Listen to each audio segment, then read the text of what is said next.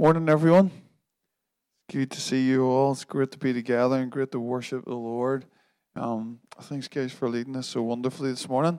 Um, so we're going to um, crack on here with our uh, unfolding the Great Commission series, and particularly around this theme of origins and rediscovering some of the early traits and characteristics that marked out the life of the church.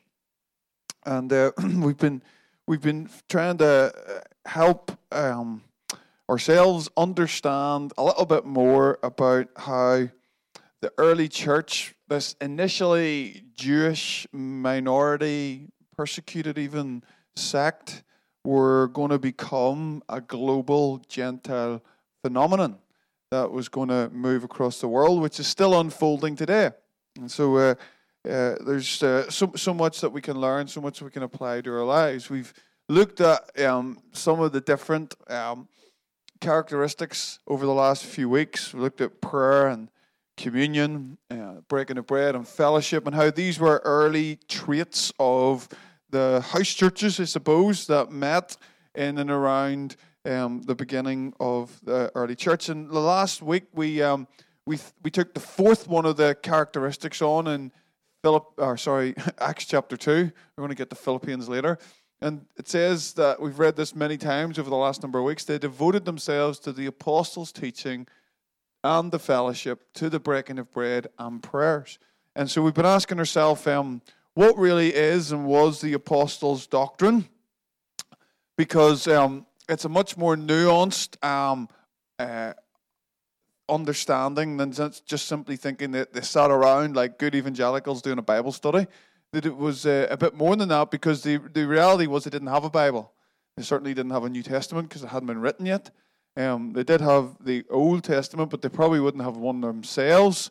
Plus, most of them couldn't read or write, probably. So, um, so, when it says they were committed to the apostles' doctrine, what I was trying to get at last week, well, what does that really mean? What does that really, really uh, make us think. And so, what I want to do today is I want to recap a little bit what I said last week. I'm going to use pretty much the same headings as I used last week, but I'm going to try and fill it out a little bit with some more stuff that I didn't get to last week. Is that all right? So, hopefully, it'll not be um, too repetitive, because uh, I really want this stuff to land because I think it's crucial to the kind of way.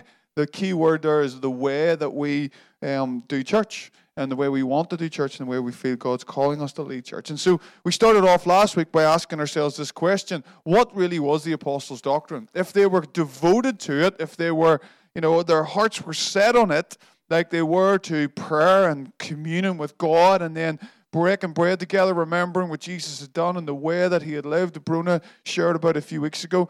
And then they were committed to the fellowship and to one another and this deep one mindedness. What does it mean that if the other ingredient was the apostles' doctrine, what does that mean? It doesn't mean that. is Johnny away, is he? We'll get him when he comes. Okay. Oh, there we are. We're back. Praise the Lord. That's much better, right? The story and the teachings of Jesus, okay? That is um, uh, the essential element, core thread of the apostles' doctrine. We're going to break that down. Okay. So, so a little bit of what I said last week and a, and a bit more. Um, this, so essentially, what we have to kind of think in terms of the, the narrative of how the early church is unfolding, if you put it like that, if you follow the flow, that the, disciples had followed Jesus for three years. They had apprenticed Jesus, right? They, and the disciples then became the apostles. And they had apprenticed Jesus in the things that Jesus had taught and the things that Jesus had done. So they'd watched him do them. And the apostles' doctrine, in its simplest form, was continuing that message, continuing that way of life. They had told the story of Jesus, the message of Jesus, and his teachings. And for the most part, they did that orally, right? They, they did that uh, in, in and through story as they sat around the table, as they sat around fires or whatever they did, they told the story of Jesus. And can you imagine? So Jesus would have been brought up in a tradition where his mum, Mary, would have sat him down and told him the stories of the Israelites and the Jews. That was their story. That was the stories of the Old Testament, the stories of coming through Egypt, the great stories of Abraham and Isaac and Jacob and Moses. All of those Jesus would have known, David, and how um, Israel lived through its glory days through King David and through King Solomon. All of those stories, but now they were telling those stories in an updated version. Because what the apostles were claiming was that this whole story that they as Jews had known for their whole life was now being fulfilled in and through the person of Jesus Christ. That he was the Messiah. That this Lamb of God that they used to tell their kids about, you know, at night, that when they painted the blood over the doorpost, but that Jesus, he was now the new Lamb of God. That this Passover meal that they would have had once a year, that Jesus was now the fulfillment. He was the new Passover in him in his own body. He was the Messiah. He was the one that Isaiah was referring to when he talked about a suffering servant and all of those things. And so the disciples were making this great claim that Jesus was the fulfillment of the story. And so they were carrying on the story of Jesus. And that's really what the Great Commission is, because let's check out, remember what it says. Therefore, go and make disciples of all nations, baptizing them in the name of the Father and of the Son and of the Holy Spirit, and teaching them to obey everything I have commanded you. Right? So you baptize them into their gospel identity Father, Son, and Holy Spirit. You know? Baptize them. Some traditions put them down three times, right? Just to make sure it's the Father and the Son and the Holy Spirit, right? You're baptizing them into their gospel identity through Jesus, into the love of the Trinity, and then you're teaching them the things of Jesus the story of Jesus, the way Jesus lived. It's not just cherry picking a few Bible verses that apply to your life. Right? That's what the modern day quiet time has become. And that's not a bad place to start. But that's not the Great Commission. The Great Commission is to teach people what Jesus taught. And here's a really challenging question Could we do that? Do we know what Jesus taught? Are we immersed enough in what Jesus taught to be able to teach others to do it? Because this is not for the professionals, this is for everyone. The Great Commission is for everyone, and therefore everyone should be able to do it, all in our own ways. But the way that we do it is by becoming immersed in an understanding of who Jesus was and what he did. Right? And so we teach the story of Jesus. And uh, the challenge I was trying to bring last week is often that we, we don't do that the gospel becomes something else. It becomes bits and pieces of that, but not necessarily the story of Jesus. And so, what started to happen was the apostles and Paul, who became an apostle as well, they started to make certain proclamations of who Jesus was. He's the Messiah. They started to talk about different things that Jesus had done and said. And as I said, they did that orally. And these proclamations grew out of the life of the early church. And it kind of became the Jesus tradition. So, um, it might just be me, but I always really find this very fascinating, okay? Because basically, they didn't have a Bible. Most of them couldn't read, but yet there was a body of teaching that somehow got preserved that got passed around. And, um, and it was referred to. Uh, and eventually, they wrote it down. And eventually, what they wrote down became authoritative. And eventually, these things got canonized and became the Bible. But that didn't happen for a few hundred years right?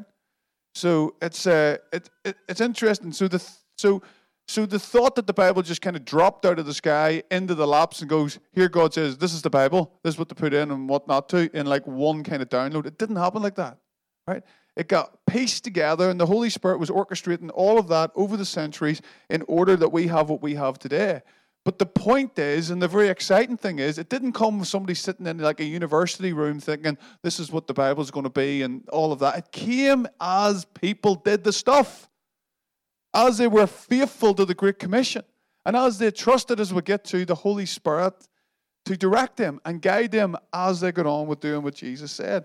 And these were referred to, I, I, talked last week about the Jesus tradition. And so in Paul's early letters, he'll say things like the traditions the instructions, the commandments. In his middle letters, he'll talk about the rule, the faith, the rule of faith, the pattern, the elementary principles. It talks about that in Colossians. And then when he gets to his latter letters, like Timothy and Titus, the ones before he dies, he talks about holding on to the deposit of sound doctrine. What's he talking about there?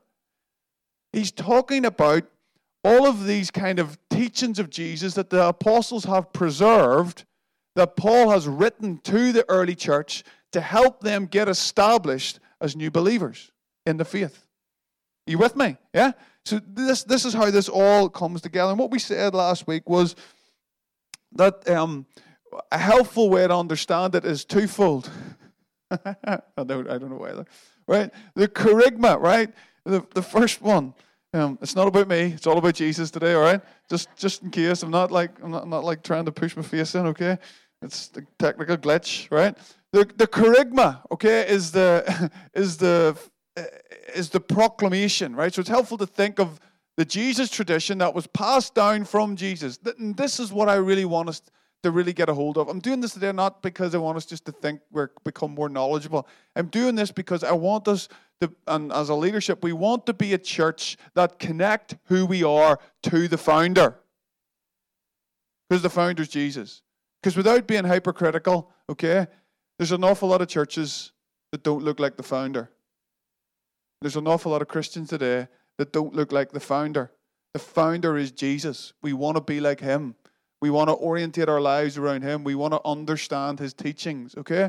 And uh, and we want to have soft, soft hearts so that we don't get caught up in our own pride, in our own agendas, in our own kind of heavy kind of egotistical, often driven doctrine that we can prove we're right. I don't, we don't want to go that way. We want to keep our hearts soft, be immersed in the scriptures, so that we can be like the founder. Because ultimately, he is the head and we are the body. We look like him. We are his hands and feet in there. So this way, I want you just to try and under, uh, I want us to try and understand this so that we can get inside it. And when it comes to the Jesus tradition and how it developed, and how then the, the letters are written, right? Remember what I said last week? The letters are written first, right? So the letters are all written around AD 50, 60, 70, right? The Gospels are written maybe 20 years after that. And so these were the words of the apostles taken from Jesus himself as it apprenticed him, put into the heart of local churches to help them get established and to look like Christ. And so the, the, the, the, the theologians over the years have divided this into two different things that help us understand. And the first part of the Jesus tradition was the kerygma, and it's known as the preaching and proclamation. I said this last week, and it's basically the core elements of the story of Jesus that Jesus Christ is Lord. And um, you could say it in different ways, but he, he, here it goes Jesus was sent to Israel by God. He went about doing good. The Jews put him to death. God raised him up. The apostles saw him, ate with him, and were ordered to preach this message Jesus is the judge of the living and the dead, and all who trust in him will be forgiven for their sins. And all of this was predicted by the prophets 300 prophecies, at least, that we know of, that were pointing to Jesus. That was the core message. And if you watch Paul's sermons and Peter's sermons through the book of Acts, you will see that. The kerygma became the core threads of the story of Jesus and how he was fulfilling the whole story of the universe, of history itself. Okay? That, that was the basic tenets. And what I was saying last week, and just reinforcing slightly this morning again, is that this was not just some nice little neat and tidy doctrine on a piece of paper. This was bold proclamation that probably potentially got you martyred. Because to say Jesus is Lord was completely revolutionary, scandalous in the ears of some. To the Jews, because he could never have been the Messiah in their head, the carpenter from Nazareth. And to the Romans, it was like it was like proper offense because Caesar was the Lord. And they would have used language like that Caesar is Lord. They would have used language like Caesar is the firstborn from the dead. They would have used language like Caesar is the image of God. And so these passionate Jewish followers of Jesus would have said, No, we don't believe that. We'll pray for you because nobody gets their authority unless it's given to them by God. But Jesus is Lord. Jesus is Lord, not Caesar. That was their message. And so, what I wanted us to, um, and I just want to reinforce this today Jesus is Lord is offensive to every other system and principality and power. Jesus is Lord to every other person or system that is hungry for power. It's an offensive, it's offensive to that in the right way because we have to bow and every other principality, every other system, every other name that bows its name to Jesus is Lord, King of all kings and Lord of all lords. And if our ideologies do not lead to Jesus as Lord, or if they lead to Jesus plus somebody else as Lord, then it's not good theology. It's actually an idol in our lives. And we want to be careful that we don't go there. Jesus is Lord. All we sung it this morning. All hail King Jesus. All hail the Lord of heaven and earth. This is a cosmic Christ. He's conquered everything in the principalities and powers, and he reigns supreme as King of Kings and Lord of Lords. And then the Didache, the teachings, um, this is what I want to spend a little bit more time on this morning. Let me just take a drink. Becoming a follower of Jesus meant a complete transformation was going on in your life. It was going to take place. It meant living contrary to the systems and structures of the world. It meant a totally different posture, a reconditioning of our mindsets. It meant a renovation of our hearts. It meant that you weren't just believing in a system or in a dogma, but as we sung this morning, you were allowing the affections and the disordered loves of our lives to be reordered in and towards the person of Jesus.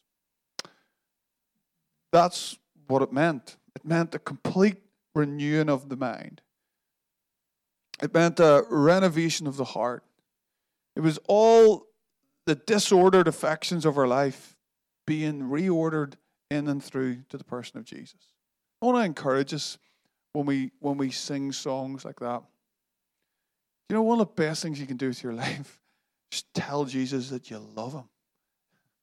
That you love him. That you love him with everything that you've got. Just telling Jesus that you, yeah, just giving him all the affection of your heart. Sometimes we're not really encouraged to do that in church, or or we're encouraged to do that in ways that are relatively like restrained. You know, but Jesus wants us to tell us that He love. We want to tell Jesus we love Him with every. It's not supposed to be something. We're not brains on a stick. You know, we're, we're, we're made body, soul, and spirit, right? With a heart and a soul and a mind and a will and an emotion. We're holistic in that way, if you want to say. It. Tell Jesus you love him with everything that you've got. And that, that's what these early apostles did. They were white hot, as we've said before, on love with Jesus. And they started to follow with their whole lives, not just with their heads. This is what I want us to get over this series. I want us to try and move away from simply thinking that we have to understand it all just in our heads.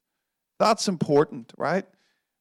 But we, we want our whole lives, our whole postures to be ordered around the person of Jesus because he wasn't he was the way, the truth, and the life.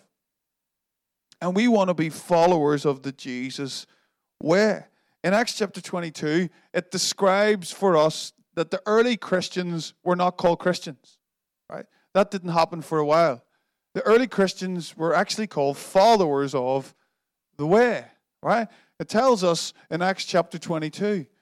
Paul was describing how he used to persecute them before he got radically transformed. He says, I persecuted the followers of this way. They were identified by the way that they walked. They were identified by how they lived their life, not just what they knew. And that's really, really important. Because if you're a new believer, I know lots of new believers. I talked to one last week, and she is hungry for Jesus. I mean, like, if I had a little bit more of her hunger at the moment, I would be happy. She's only saved, I would say, a couple of years, and she's she's just hungry for Jesus. And it did my heart good. Just sitting talking to her. And at one point, she says, sometimes though, I just get, I was trying to encourage her, and she said, sometimes I just get a little bit intimidated, you know, because I don't know everything. And I was like, oh, oh, hold on a second. Yeah, yeah, yeah. Keep on kind of wanting to know and learn. But don't for one minute you start getting intimidated by everybody else that knows more because if they had half your hunger at the moment, if they had half the passion that you have to be with Jesus, to lay your affections at the feet of Jesus, then they would probably be in a better place with the Lord. All right? And, and so these are followers of the way. And uh, we want to be a church who embody a message and a lifestyle rather than just know stuff cognitively in our brains. And, uh, and the early church, as I said, they, they, they lived their way into a new way of um, thinking, not just thought their way into this. And, uh, and, and so I really love this message of Jesus. It's what, it's what, and how I want to describe it today is at the at the heart of this is is going to a big theological word is the word hermeneutic, and it's a way that we read the Bible. It's kind of a framework for how we think about things, a worldview, if you like. And the, the hermeneutic, if you want to put it like that, the worldview of Jesus is the way of love. So here's me up front, right? Just keeping it simple, right? The cookies right down on the bottom shelf, right? I want us to read the Bible the way Jesus read the Bible. Because Jesus read the Bible and he quoted the Bible a lot. And he quoted the Old Testament and he quoted certain bits of it. And I think we should take notice of the bits that he quoted. What was he trying to tell us? Right? Because most of you are old enough, mature enough to know you can make the Bible say whatever you want it to say. And the Bible in the hands of people that don't have a love for Jesus. Well, history has told us, hasn't it? I don't really need to finish the sentence because you know the answers, right? And the, and the dangerous thing, and why this is actually so relevant today is, right, as I was trying to allude to last week, in, di- in different contexts globally at the moment, right? The Bible in the hands of people that don't really love Jesus, right? Is it dangerous? It becomes dangerous because it becomes proposed for all sorts of things that don't actually carry the heart and spirit of Jesus. And that's why, and I don't say any of this, hopefully it doesn't come across in any kind of, I hope it doesn't pr- prideful way like I've got it all sorted because I don't. I'm saying this to you because I actually want to hold myself accountable before you uh, and us towards one another that we gather and submit our hearts around the Bible under the lordship of Jesus and through the anointing and filling of his Holy Spirit. That's why a local church is important because you can listen to all the podcasts and watch all the God channel that you want, right? Which is helpful, maybe, right? That's not. But but if you if you submit your heart to, to, to Jesus and to one another around the Bible, that's where the depth is. That's where the richness is. And that's where we become humble inquirers of the way of Jesus and how we grow into that more and more. And Jesus came to help show us to help on. And, and I want to try and hopefully explain this well today. Jesus came to show us that the fulfillment of the whole Bible, the fulfillment of the Old Testament, the fulfillment of the law that went before was Himself. That He was going to reveal the character of God, the self-sacrificial, self-emptying love of who God is. And so Jesus came speaking about a righteousness that exceeded a moral code of external righteousness. Jesus came saying, I am the fulfillment of this law. It's not you measuring yourself against other people and using the law to do that, to prove how holy you are.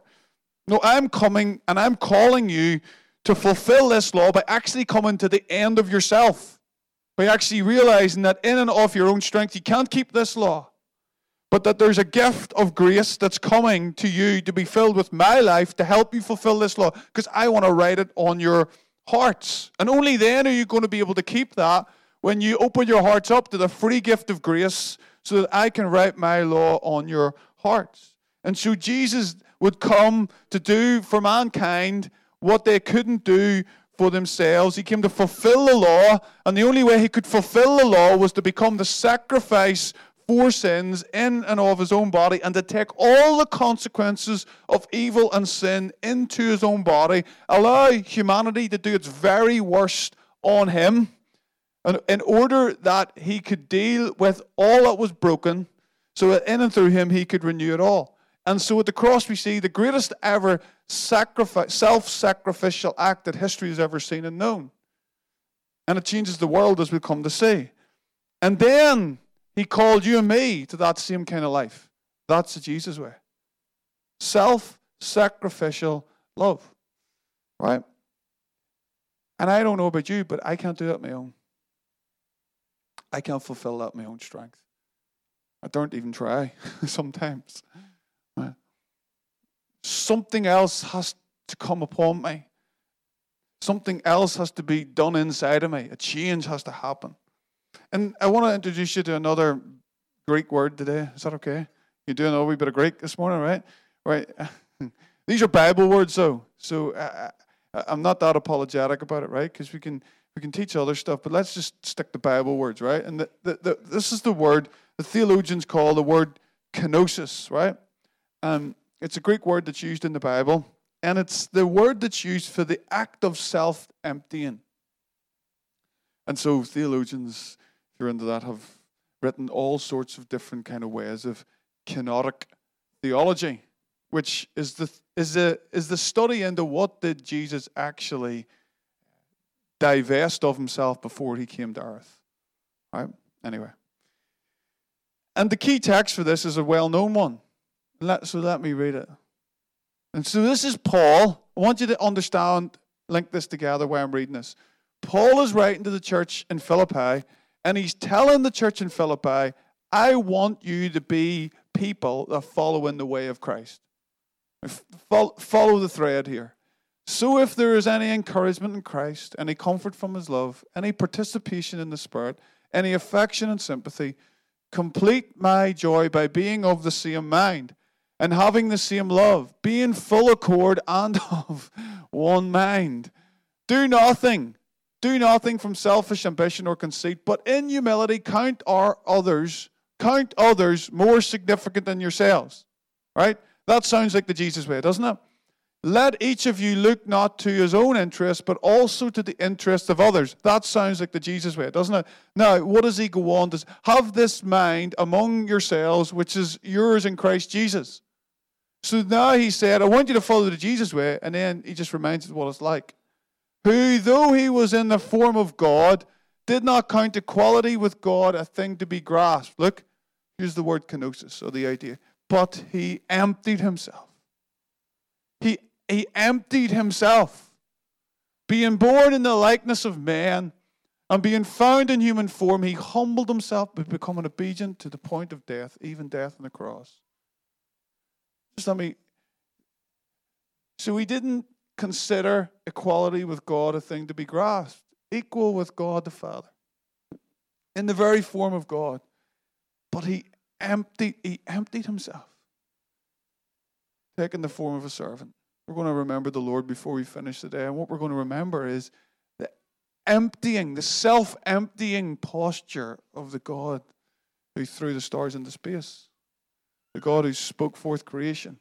This is the God who empties himself and becomes obedient to the point of death, even death on the cross. Therefore, God has highly exalted him, bestowed on him the name that is above every name, so that the name of Jesus every knee would bow in heaven and in earth and under the earth, and every tongue confess that Jesus Christ is Lord to the glory of God the Father. This is the essence of Jesus' teaching the way of love. The posture of Jesus' life, this is what Jesus is calling us to do. This is the apostles' doctrine. This is why Paul is saying, I want you who are claiming to follow Jesus to have the same way and the same mind and things, to develop a posture and a reflex it actually becomes instinctive over time. That's why discipleship is so important. That's why coming to church is so important. That's why having good fellowship around you and people that hold you account is so important. So that almost your response to following Jesus becomes a natural kind of reflex to have the same mind as Christ. That the old man stops being the reflex less and less. He shows his head less and less as we grow into Christ likeness. So there's this seminal kind of moment in the scriptures where a lawyer comes to Jesus, right? Now, you know, a lawyer comes to Jesus, so he's obviously coming to try and catch Jesus out. And all the different rabbis have different interpretations of the law. Because there was at least, I think, it was 613 different commandments. The Ten Commandments, plus all the additions, plus all the amendments after that. And all the rabbis had different ways of understanding the law and different interpretations of which ones you should apply and which ones you shouldn't apply. And they kind of measured one another's holiness against that. So they were using the law to try and convince themselves that they were the they were like the, the zealots. They were the, the ones that most passionate about the law. And so the lawyer comes to Jesus. Now, could you imagine, right? Could you imagine having an expectation on your life that if you were to measure up to the holiness of God, that you would have to keep all of them, or at least some of them, in a pretty routine, rigorous way. Can you imagine how much you'd be like watching your back and how much you'd be feeling shame and condemnation and all of those kind of things? And so the lawyer comes to Jesus, probably surrounded by some of the Pharisees, going, All right, then, if you're the rabbi, Jesus, you tell us what your interpretation of the law is. And Jesus is just like, Genius at this moment. Absolute genius. And Jesus says this. And one of them, a lawyer, asked him a question to test him Teacher, which is the greatest commandment in the law? And he said to them, You shall love the Lord your God with all your heart and all your soul and all your mind. This is the great and first commandment. All right, just stop there for a moment. That would have been pretty standard. Because that lawyer or that Pharisee, if he was a good Jew, would have said that it's from Deuteronomy chapter 6. Every morning and every night. Jesus himself, as a little boy, would have jumped up onto his mum's knee in the morning and in the evening, and they would have said, it was called the Shema in, in, in, in Israel's kind of tradition. Hear, O Israel, the Lord your God is one. You shall love the Lord your God, all your heart, soul, mind, and strength. It was like morning and evening prayers. So they knew this. But then Jesus does this. He says, and the second is like it. Then he lifts another verse out of Leviticus. I'll show you this in a moment. He shall love your neighbor, you shall love your neighbor as yourself. On these two commandments depend all the law and all the prophets. So it's summed up in, in what, we, what I like to call the G, other people call the Jesus Creed. And so he's taken the first verse from Deuteronomy 6, and then he takes the second verse from Leviticus chapter 19, and he puts them both together, and he says, The great commandment comes together in these two particular verses. Love the Lord your God with all of your heart, just like we've been talking, with all the affections of your heart, with all your soul, with all your mind. Love Him with everything that you have. And then love your neighbor as yourself. And all of the law is summed up in these. All of the law. You hang them all on these two commands. And so, what he's saying is the central moral category for the kingdom of God is, is love. Kenosis kind of love. It looks like mercy. And if you're not sure who your neighbor is, Jesus then continued, you'll remember it, you'll know the story, because somebody said, Well, who then is my neighbor? And Jesus starts to tell them that parable of the Good Samaritan. And Jesus is basically saying, I don't care if you're a priest. Or I don't care if you're a Levite.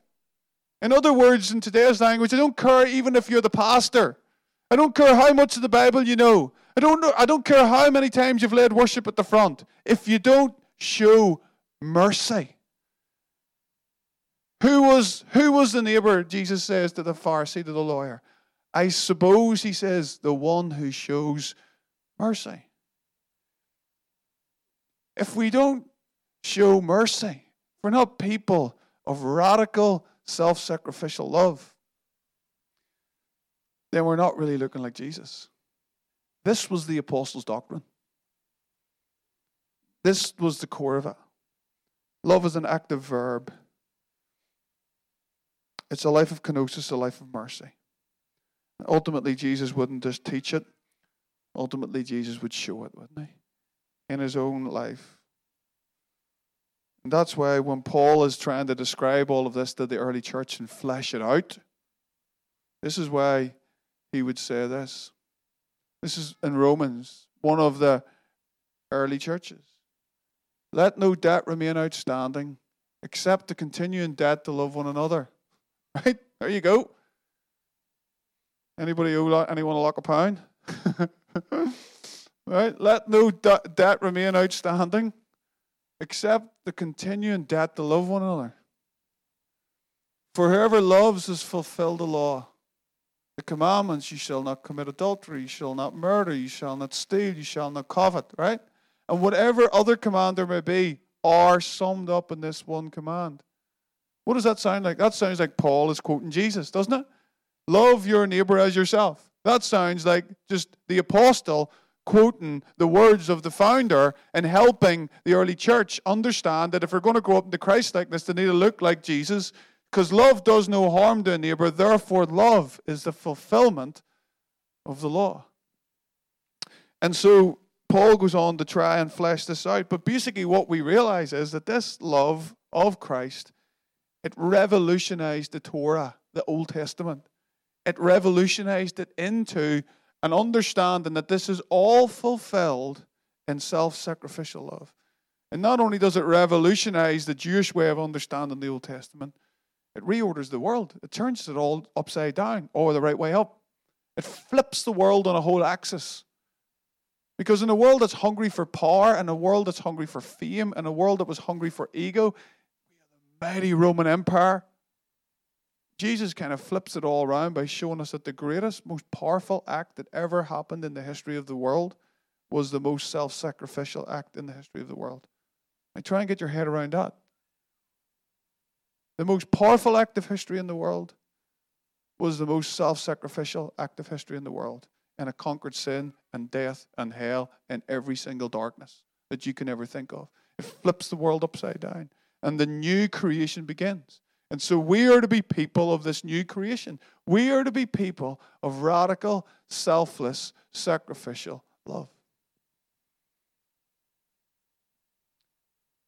And so I'm just going to read through these quickly. It'll be, don't worry about remembering these. But as Paul tried to teach the church them, you could argue that this didache, the teachings, could be summed up in this kind of uh, in these kind of ways.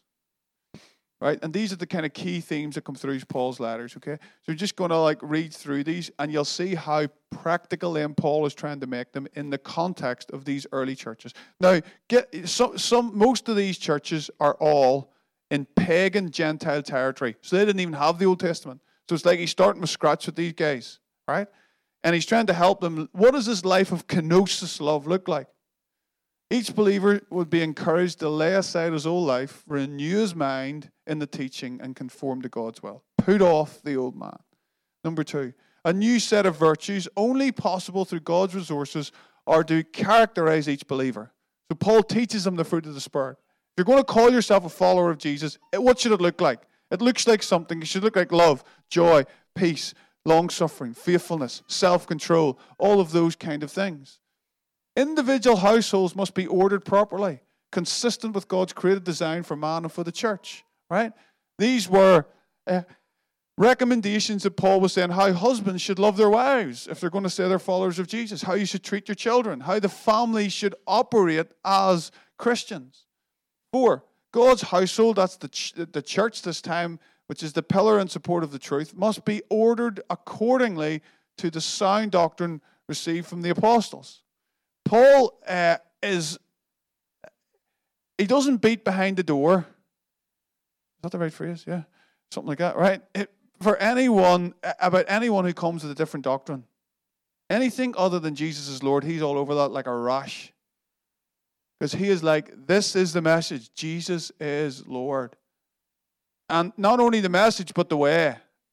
If they're coming in to teach you this, but they're fleecing you for money, he hammers them for that as well. Because he's, he's, he's desiring more than anything else that these young baby churches get established in the story and in the message of Jesus and in the way of Jesus, which is what we want to try and follow too. Each believer must be committed and do his part, both generally in one another's ministries and specifically in the use of his gifts and the building up of the church. Those references obviously reply to A pattern of relationships within the church must be observed, characterized by love, brotherhood, mutual acceptance, and respect, in which each is to diligently pursue unity in the bond of peace. That's why when you read the New Testament, Paul says, like, you don't take each other to court, do you? Christians like do, doing that. You don't, you know, you don't. You, sorry, sorry. You don't. You, you don't do things like that. If we are the ones that are supposed to steward, the new humanity, how can like two you stand before a judge and like let them work it out when when you can? I know there's nuance to that. Both parties need to be willing to do that. Da da da. But is those are the kind of things that Paul is is getting at. Paul wanted the churches to be established and to hold on to the sound doctrine. And what I'm trying to help you understand over the last two weeks is that didn't mean that they would just simply be intelligent in their Bibles in terms of they would know loads and they'd be able to impress you with like memorizing loads of scripture and like wheeling off these verses. When Paul says he wants the churches to hold the sound doctrine, he wants them to hold to the way of Jesus and the, and, and the message of Jesus. That was core and fundamental to who he was. And so, one of the implications for that is that we would hold the sound doctrine and that we would read the, read the Bible the way Jesus reads the Bible. And that we wouldn't cherry pick verses to win arguments, but that we would proclaim the message and the way of Jesus in the way that he did. And that's what I think it is to hold the sound doctrine. And amazingly, that's what the early church did. People responded by what they saw. Um, I'm gonna I'm gonna just leave that. Just finish. Let me finish with this because I want us to break bread this morning. How was the whole? How was it delivered? We said these two things last week. I just want to reiterate them today. We know what the apostles' doctrine was, but how how was it taught? And it was taught through a total reliance on the Holy Spirit. Jesus had told the disciples after he told them it was better for him to leave. I've spoken this while I'm still with you, but the advocate, the Holy Spirit, whom the Father will send in my name, he will teach you all things and remind you of everything I've said to you. The Holy Spirit reminds them.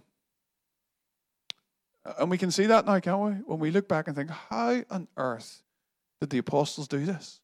How did they see so many churches established without a manual? how did they did it through the breath of the Spirit and their continual openness to the Holy Spirit. See, we still need that same level of revelation today as we unpack the Word of God. And we've now got we've now got the New Testament. We still need the Holy Spirit's revelation. Bill Johnson says this, and this is quite, I, th- I think this is good actually. Okay, it says this It's hard to have the same fruit as the early church when we value a book they didn't have above the Holy Spirit they did have. Think about that for a moment. Because in, in Northern Ireland, it's very much you know, the Father, Son, and the Holy Bible. You know, it's the Father, Son, and the Holy Spirit. Now, I was going to try and just add to that, but he adds to it better than I will. That statement is not intended to get us to put less value in Scripture. That would be a great mistake. Go away. We're nearly there. it's a devil, isn't it? In disguise, my face, right? That statement is not intended to get us to put less value in Scripture. That would be a great mistake. I simply pointed to the fact that without the Holy Spirit, the Bible is a closed book. The Bible was written in such a way that only those in relationship with God have ongoing access to its mysteries. The Holy Spirit opens our eyes to see truth. Jesus is the truth. We long to understand. Jesus Christ is perfect theology, right?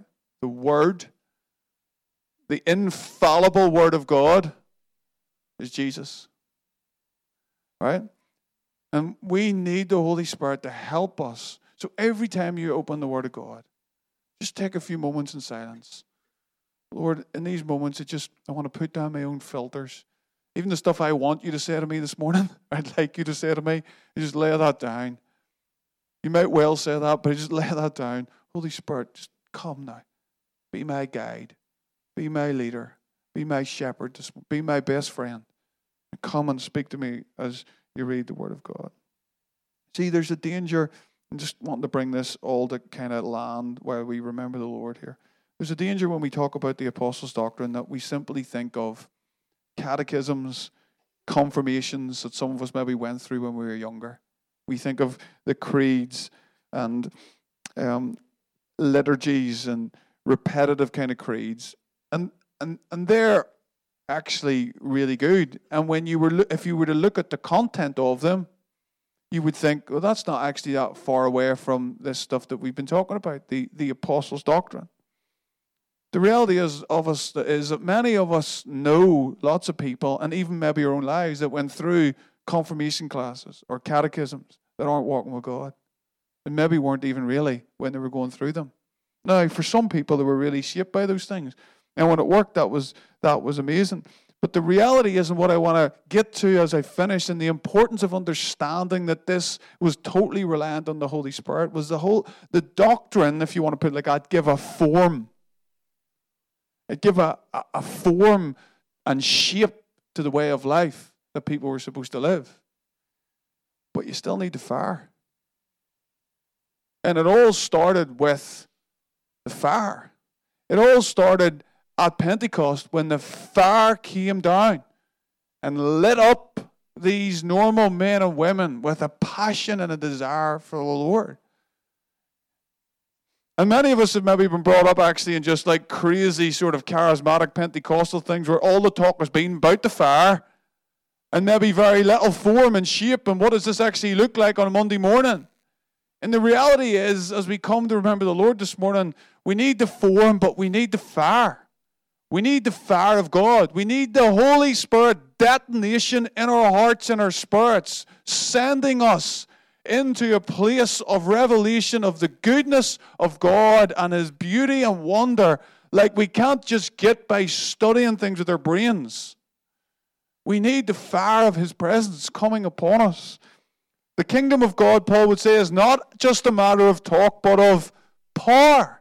It's something outside of ourselves that comes upon us. And the transformation will only happen when the fire comes. And if we want to see a, a, an awakening of God's Spirit, that's what I'm living for, in this nation, in our time, or at least to set it up for the generation coming before us, we need the fire and we need the form.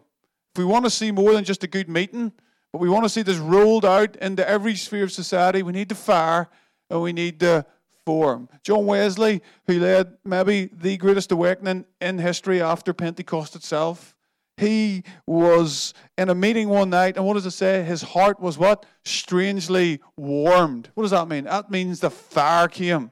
He'd been a minister for years, but then one day the fire came and did something in his heart. And then he went on and he, he developed all these methods, the apostles' doctrine, if you like. And he made uh, environments for people to be discipled. He put a form to it. They were called methods right? The, the method of discipleship. And funny enough, they became known as the Methodists, right? Because there was the fire and because there was the form. And as, as we close this out, um, these four different practices, what I really want us to think about as we break bread is God, thank you for the apostles' doctrine. Help us to be people that tell the story of Jesus and follow in the Jesus way, that submit our hearts to the way of Jesus, that live that merciful kenosis, emptying of ourselves kinds of life. But that we remember as we do it that we can't do it. We can't do it without the fire of God. And if you need an injection of the fire of God, something that you can't explain just with words, you can only get it when you look into somebody's eyes and you go, Holy, holy God, God, I going to say holy smoke. Holy God's more reverent, right? God, you've done something in this person's life. You've, you've captivated their hearts. That's what happened with these early followers of Jesus. And then they get on with a on the job, on the job training, fleshing out the apostles' doctrine in real life. They reminded each other that if Jesus was Lord, It meant surrendering every other vain ambition. If Jesus is Lord, it means renouncing every other Lord. If Jesus is Lord, it means loving Jesus with all the affections of your heart. If Jesus is Lord, it means you love Him in your homes. You treat your spouse better than you do yourself. It's not easy, but that's what it means if Jesus is Lord. You lay your life down for them. If Jesus is Lord, then you don't go along with the grumblers. If Jesus is Lord, you speak out and you pray for your politicians and for those in authority so that we might live a peaceable and quiet life. If Jesus is Lord, it means you don't be the drama queen or king in your workplace, but you go the extra mile. You work hard. You don't try to get away with stuff if you're a follower of Jesus. That's all the stuff, it's all in the Bible. That's what Jesus is Lord means. If Jesus is Lord, you speak up for truth, you challenge injustice in the right way. If Jesus is Lord, you honor authority. If Jesus is Lord, it changes everything. Because that's, that's what it means when Jesus, Jesus Christ, is Lord. And if we want to be followers of his way, we need his fire and we need the form in order to lead us into that. Why don't we just bow our heads for a moment? Dossie, would you come? Um, sorry, we've just gone over slightly here today, but let's just take five minutes because I'd really love us to remember Jesus this morning.